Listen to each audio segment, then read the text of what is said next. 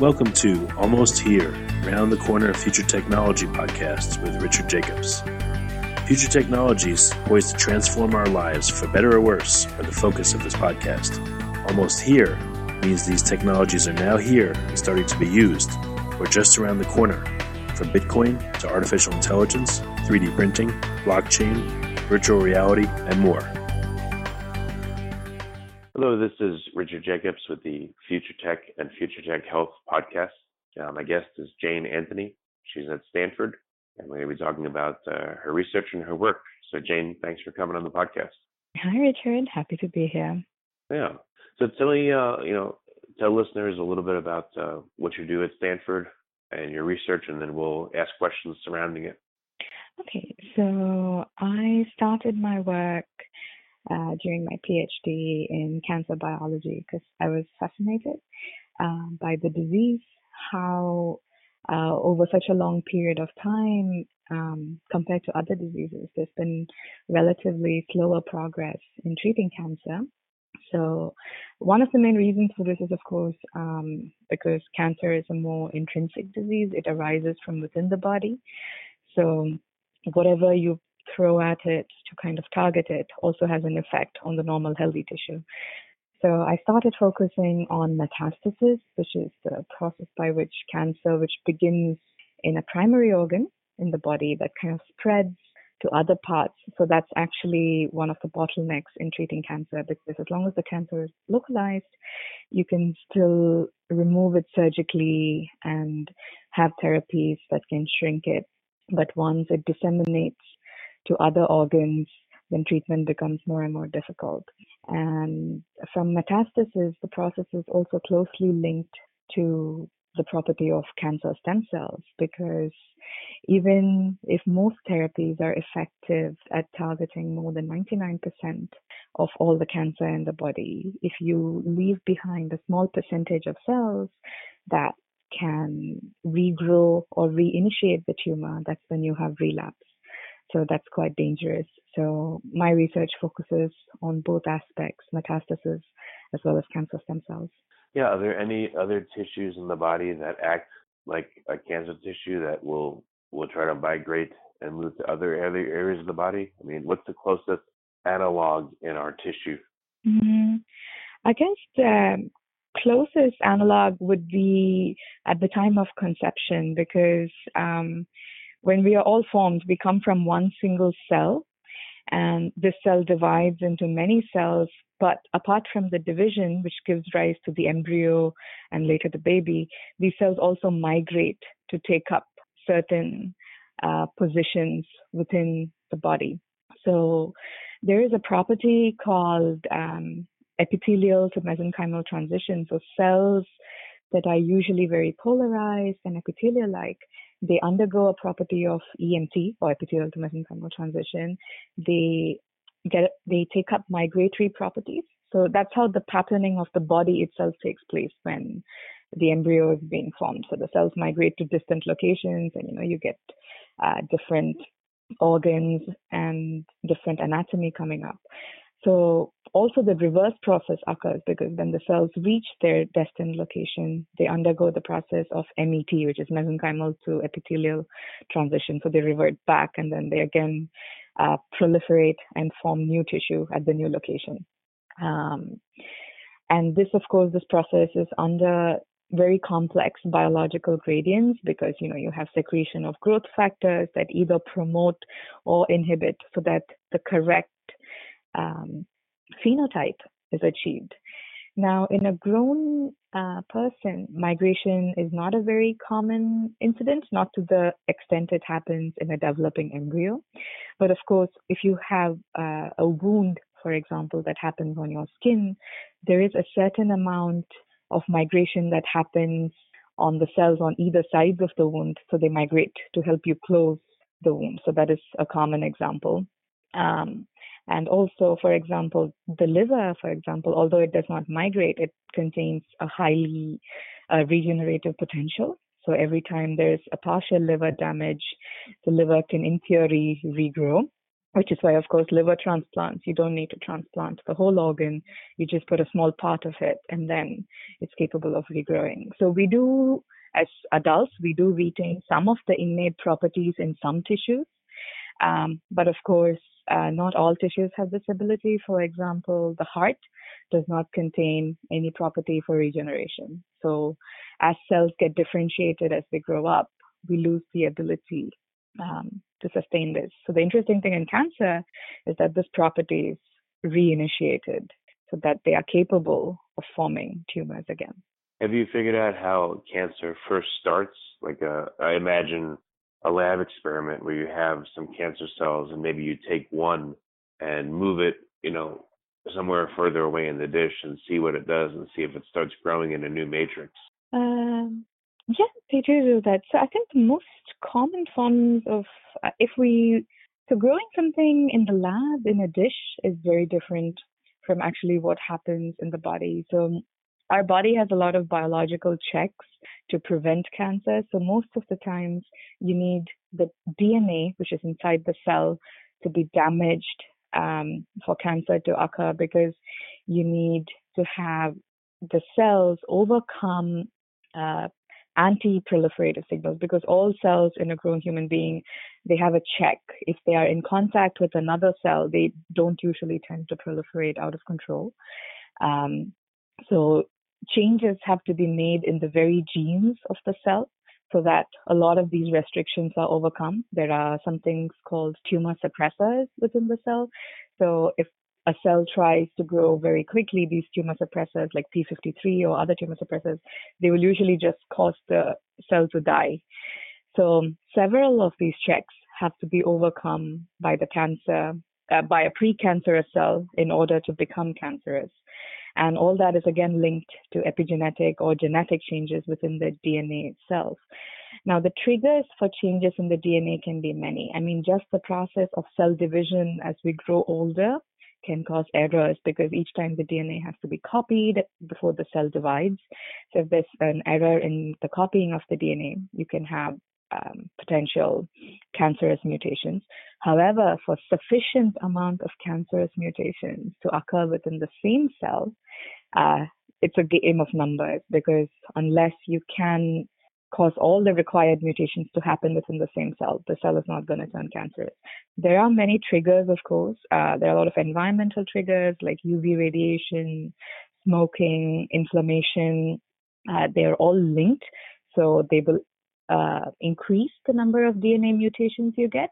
But whether those mutations are cancerous and whether they all occur in the same cell again comes back to a numbers game. And of course, when we manipulate cells outside the body, whether we grow them in cell culture or whether we grow them in animal models. There's like a list of standardized tests that we can use to check how tumorigenic or how cancerous the cell is.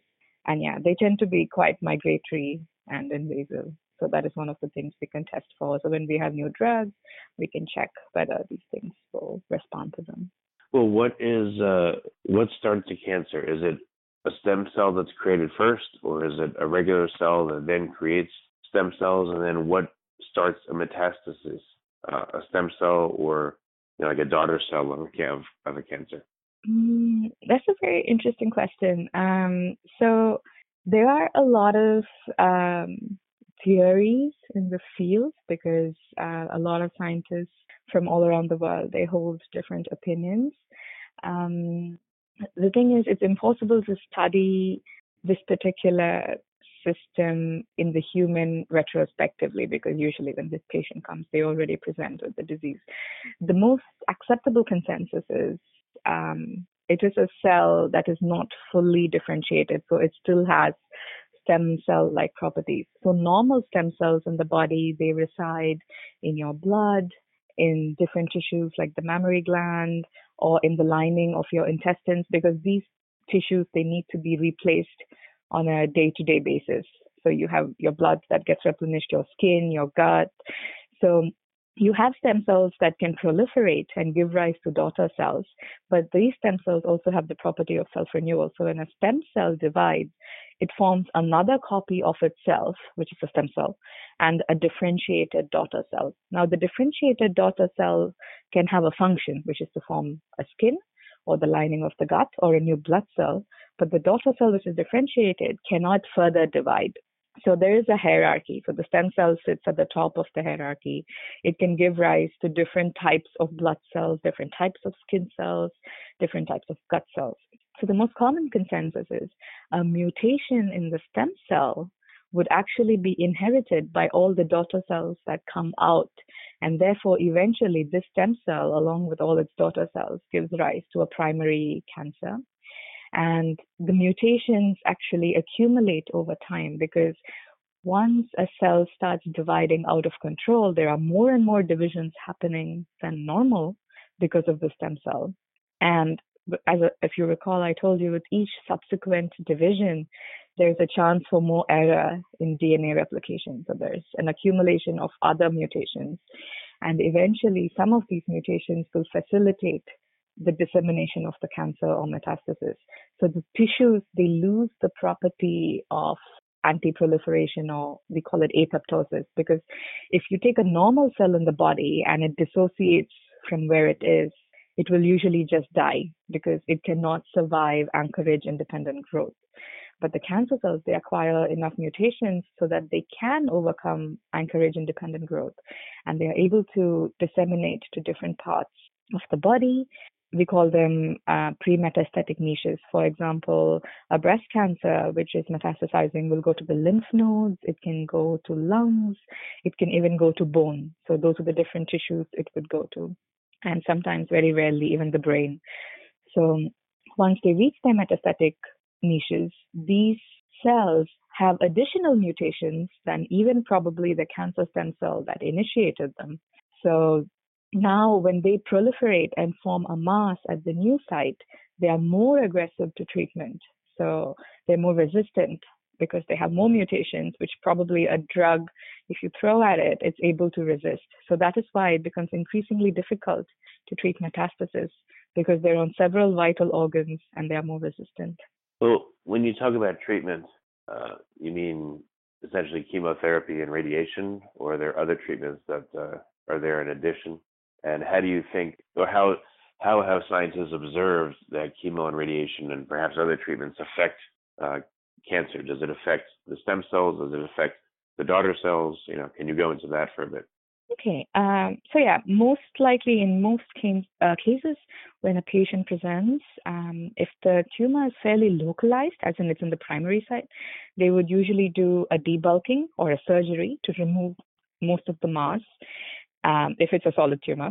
And then they would add chemo and radiation. So, chemotherapy, radiation, how they actually work is chemo targets all rapidly dividing cells. So, it cannot target a stem cell because a stem cell actually has the property of quiescence. So, it can go quiet for a very long time without dividing. And once the chemo has been withdrawn, it can start proliferating again. It can cause more daughters to proliferate. So that is the danger of chemotherapy. It can very rarely completely um, stop the tumor from coming back, but it's a good first line of treatment because you're able to completely shut down most of the bulk of the tumor. Uh, so chemo essentially targets fast dividing cells, which is why the side effect of chemotherapy is hair loss and nausea because your hair, of course, is proliferating every day. You know, your hair is growing, so all those cells get damaged and the hair falls off and you get nausea because the lining of your gut also has a lot of fast proliferating cells because the lining of your gut is replaced every day. So the chemo also affects that. Now the chemo is not a specific drug in the sense if your cancer is let's say driven by mutations A, B, and C, or whether it is driven by mutations C, D, or E, it doesn't know the difference as long as it's proliferating rapidly, it will try to destroy it by destabilizing certain biochem- biochemical and biophysical aspects of the cell that rely on proliferation. Uh, radiation, on the other hand, it causes damages uh, to DNA breaks um, in the cells in the cancer tissue.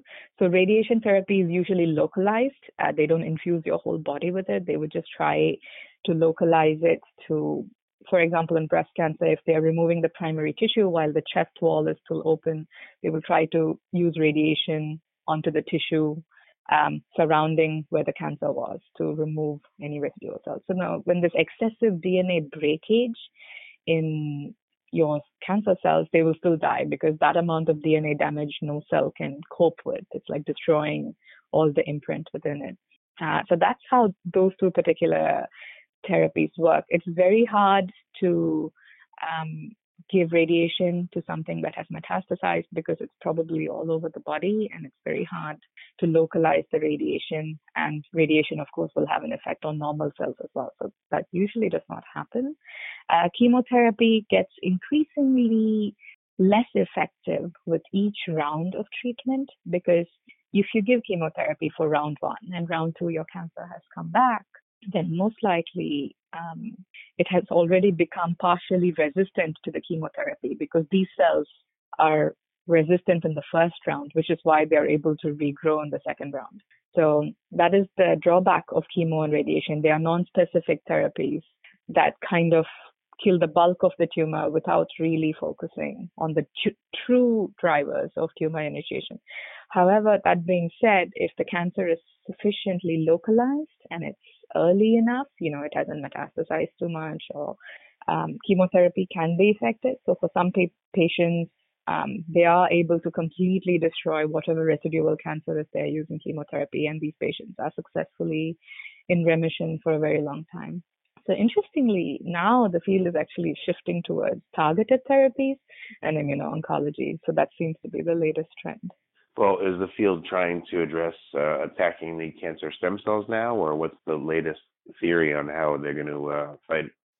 Um, yeah, so I, I, would say that the new era of targeting cancer, um, so the targeted therapies that I was mentioning, so they focus on a concept called patient stratification and personalized medicine. So it comes from the knowledge that not all the cancers are identical because, like I said, some cancers are driven by mutations A, B, and C. Other cancers can be driven by mutations P, Q, R. So you have different genes that actually cause the cancer to be driven. So in targeted therapies, for example, you can have drugs like Herceptin, which target a particular protein called HER2, which is only expressed, let's say, in a subset of breast cancer and not so you wouldn't give this particular drug to all patients with breast cancer. You would first screen the patients and see who would respond to this drug best and who have mutations that would make them susceptible to this drug. So that's the point of targeted therapy. So of course um, you get less toxicity because most of the cancer would be attacked. And also with the greater efficacy of targeted therapy you can also kind of target the cancer stem cells. And shrink the pool of cancer stem cells to a small enough number that they cannot grow back. Uh, the other kind of therapies that the field is venturing into is immuno-oncology. Uh, so immuno-oncology, how that really works is um, you. So one of the main barriers to cancer in your body is also through your immune system. When they detect anything um, that is out of place, whether it's a foreign infection or a local inflammation, they usually can attack and clear your body. Um, and the thing is, it's not even an external drug, it's your own body that kind of has the immune response. However, because the cancer is really part of your own body, they can kind of mask themselves and escape your own immune system and therefore become a cancer. So now uh, scientists have found out ways to energize the immune system. So to activate it even further so that they do have a significant effect on cancer patients. However, these treatments are very, very personalized. So you cannot have one drug which you give to patients. So for each of these patients, you sometimes have to take out their immune cells from their body. You grow the immune cells outside. You prime them and you put their own immune cells back into the body. So that is one way. Uh, so of course you can imagine it's not a scalable uh, treatment option. It's something that you have to do for every single patient. So um, work is being done at this point to kind of move forward with that. They have seen some amazing results. They have seen people with metastatic cancer go into remission with immunotherapy. Um, but yeah, it's something where the field is definitely moving towards because they're able to see such amazing results. But it doesn't, of course, so work the, for everybody. Right. Well, what, what's the focus of your research specifically? What What's your premise on how you can target uh, cancer and get rid of it? Um, so I, like I said, I work on metastasis and um, cancer stem cells. So I primarily work with seeing how the frequency of cancer stem cells they change um, with every subsequent drug treatment. So um, we kind of see if the stem cell rather than the bulk of the tumor reducing or coming back, we kind of have a software through which we can analyze the phenotypic results we get. So it's called the limiting dilution assay, and it lets us calculate the stem cell frequency so we can see if our pool of stem cells actually is reducing when we target specific drivers of these stem cells. And we're also looking to see how these stem cells are evolving with each drug treatment, because obviously they get more resistant if they are surviving one drug treatment and remaining, right? So we look at the genetic imprint of these cancer stem cells to see how they are altered. So it's kind of like playing chess with the cancer to see, okay, if we put this drug, you can kill 99%, and this 1% has evolved or has certain evolutions that let it survive. So we know that drug two has to be something a bit different and is targeting something else, and then drug three, and then drug four. So we, we're trying to see how the clonal evolution also happens in the stem cell space. Well, what what to you were the drivers of the stem cells at each point? What have you observed after no, you know before any treatment, after treatment one, two, three, four? You know, what are you seeing out there that uh, drives them at different stages? Mm, so again, it would depend on the type of cancer. It would depend on the subtype of cancer. So uh, what we see is that there are several factors that contribute um, to um, stem cell like cancer stem cells. Uh, so there are certain genes like BMI1, uh, USP16, and TGF beta signaling that all get rewired in the cancer stem cell state. During metastasis, again, uh, you have different players coming up, like um, there's a new therapeutic target called AXL, which has been shown to have efficacy in treating metastatic um, cancers. So you have different targets that we do come up with and we publish on to see. Of course, the more newer ones, which uh, we haven't published, I can't disclose at this point. Well, are you focused on a, a certain type of cancer? Let's say just breast cancer, or are you looking at all of them, or you know, like what's the path of um. your research right now, and you know, what can you say that you have discovered? Any specifics? Okay, uh, so for ovarian, so I uh, in ovarian cancer, I was focused on metastasis because in ovarian, there's very few patients who actually come at the primary stage because it's a, it's a very asymptomatic disease. So over 95% of patients who are diagnosed with ovarian, um, although it's getting a bit better now, it's maybe 80% of patients who are diagnosed with ovarian cancer already present uh, when the disease has uh, disseminated and has metastasized. So for ovarian, I focused on metastatic disease, and we discovered that there was um, a driver, um, a receptor tyrosine kinase called AXL, and uh, that was actually overamplified in metastatic lesions, how it was driving metastasis, invasion, and a more aggressive phenotype. And so what we saw was that we were able to target AXL with a drug called BGB342, which was um, uh, done in collaboration with uh, BerGenBio in Norway. And that is currently in phase two clinical trials right now. Um, so that was one aspect of my work. Another aspect that we are working on right now is we have cancer stem cells and breast cancer, um, which show deregulated uh, TGF beta signaling. So we actually have a patent on that to try and develop a therapeutic that's going to target that particular axis. And that's one of the works that I'm currently involved in.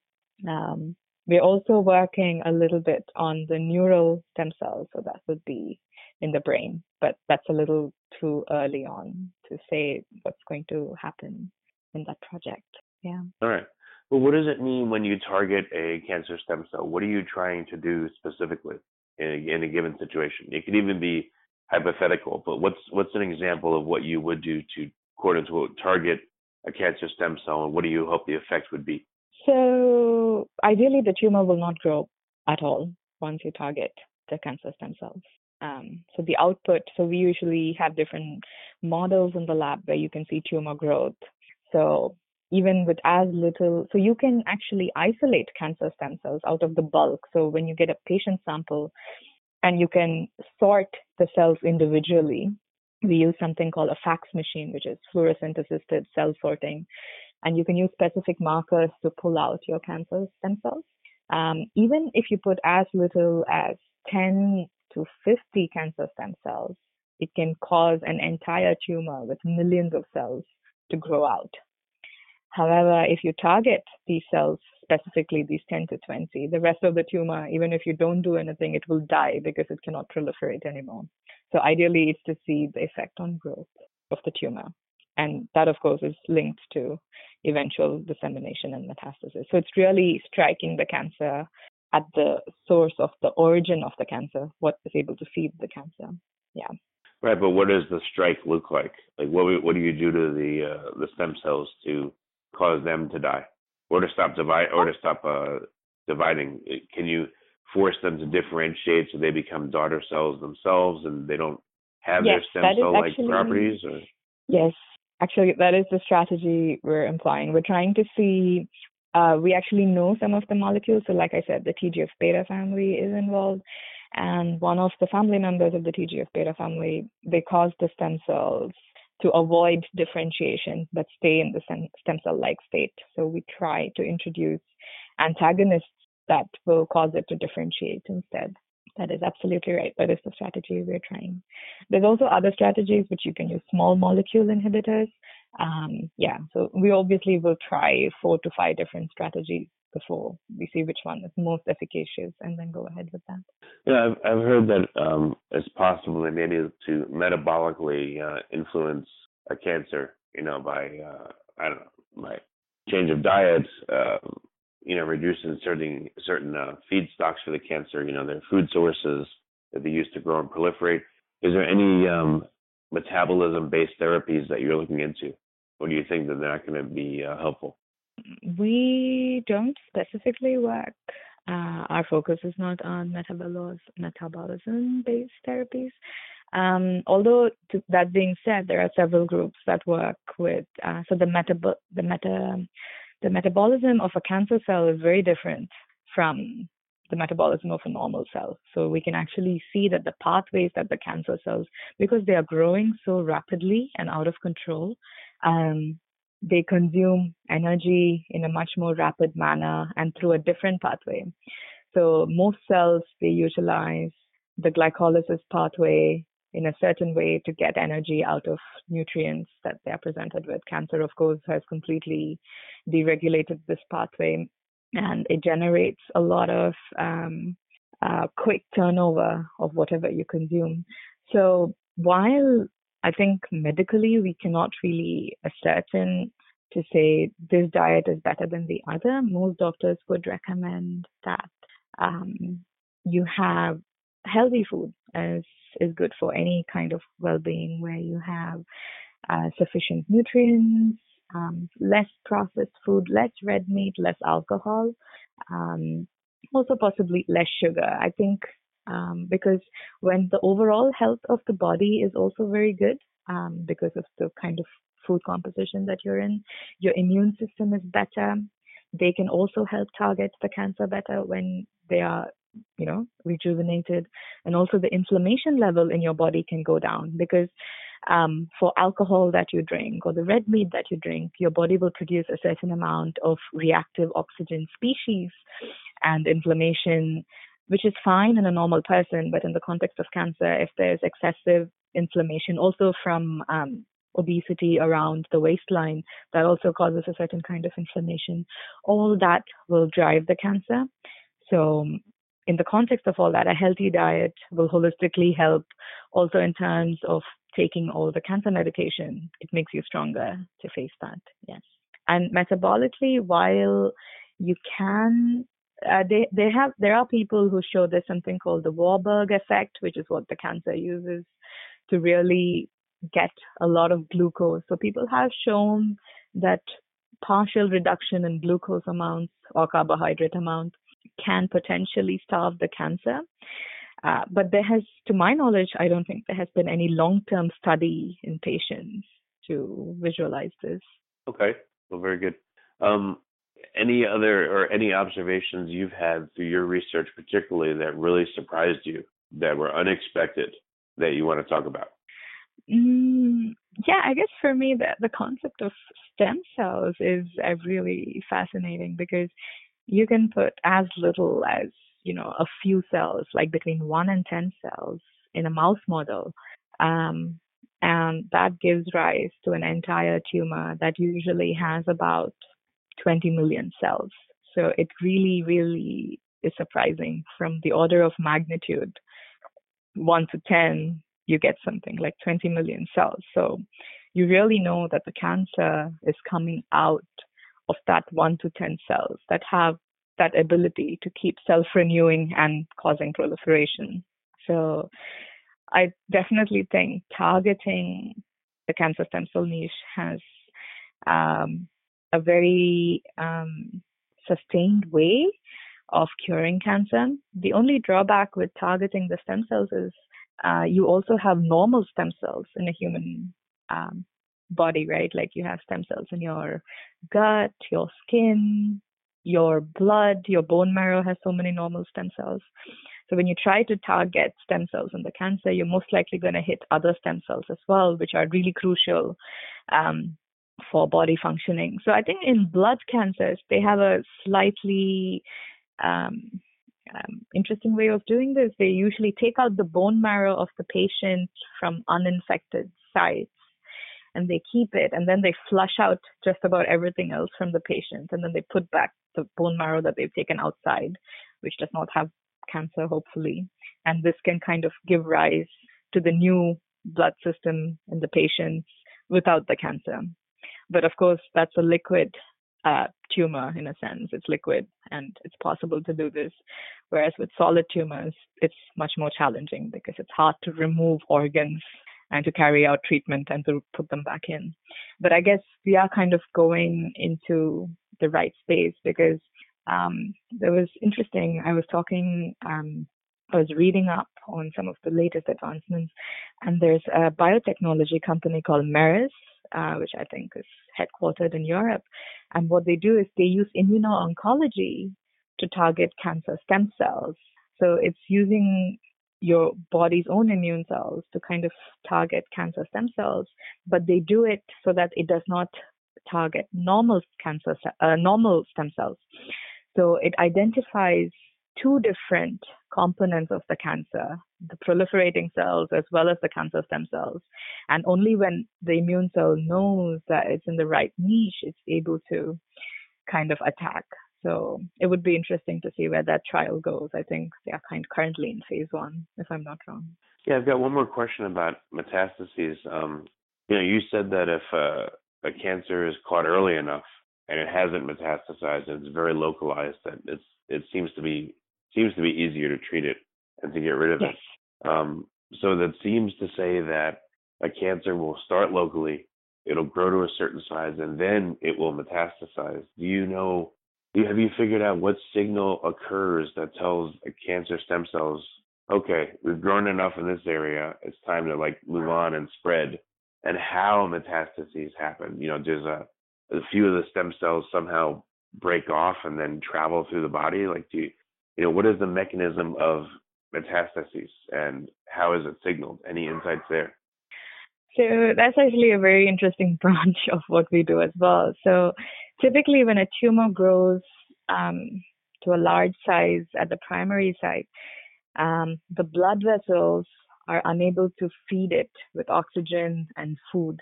So there's a condition of hypoxia, which means there's less oxygen and less food available for the tumor. So that is an intrinsic signal to the cancer that it's not getting nutrition at that spot. So that's when it tries also, I think, to move away.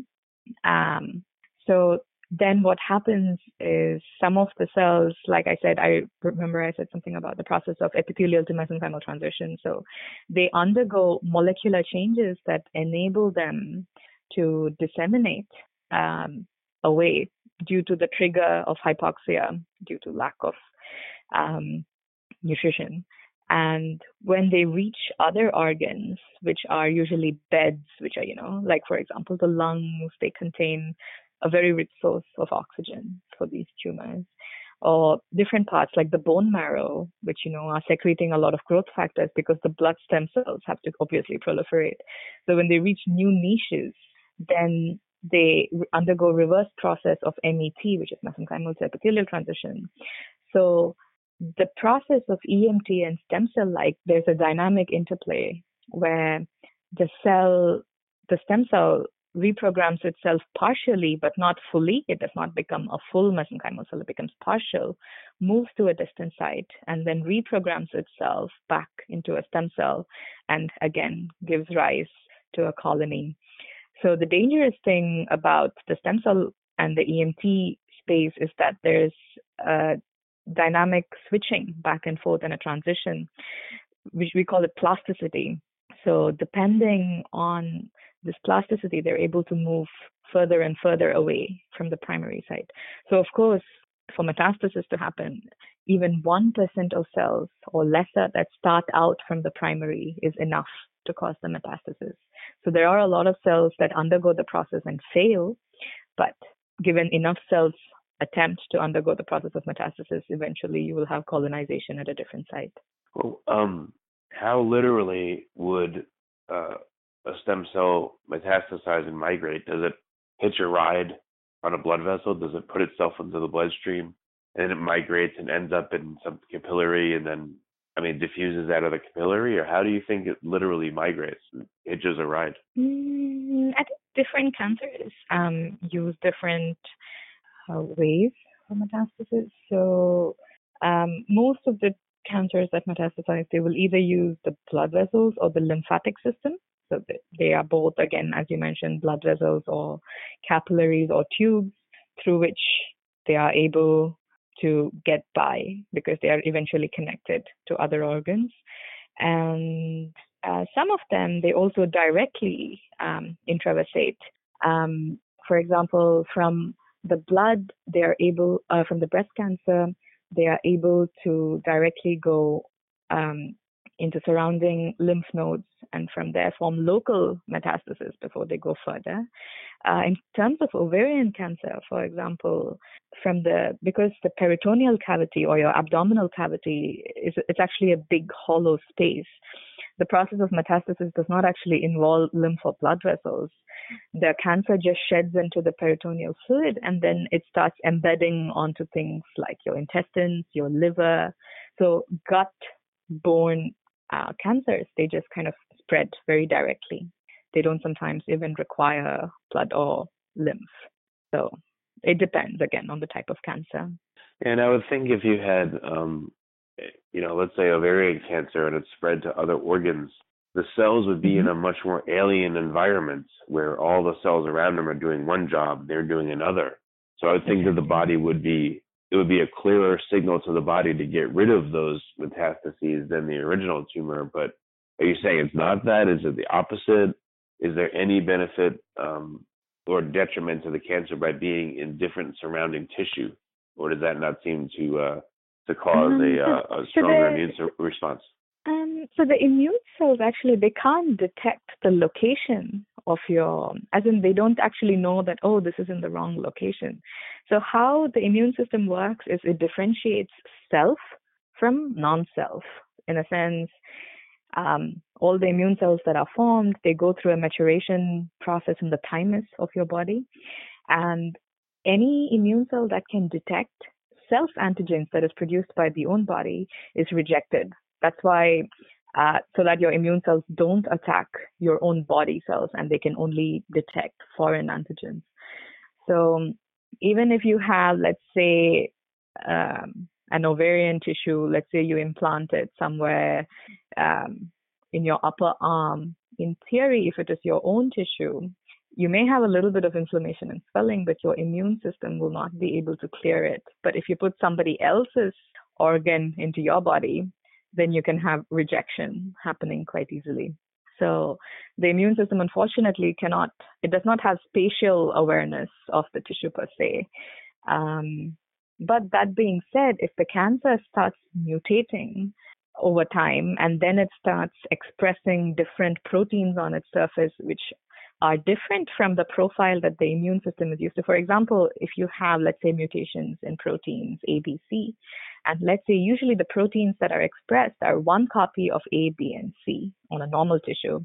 And in your cancer, all this is upregulated to, let's say, 100 copies of A, B, and C. Then the tumor will know that the profile has changed.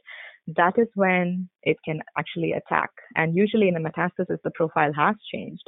But the metastasis also upregulates something um, called immune suppressors. So there's a pathway called the PD-PDL1 pathway, which the part, uh, uh, cancer cells make use of.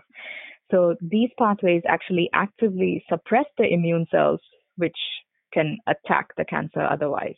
So that's again hmm. something that these okay. metastases are capable of doing. Yeah. Yeah. Hmm. Very, very, interesting. Well, I, I appreciate all your patience. I've asked you a lot of questions. Uh, what's the best way for people to find out? Yeah. Well, what's the best way for people to find out more about your research or maybe contact the lab with questions or collaboration ideas?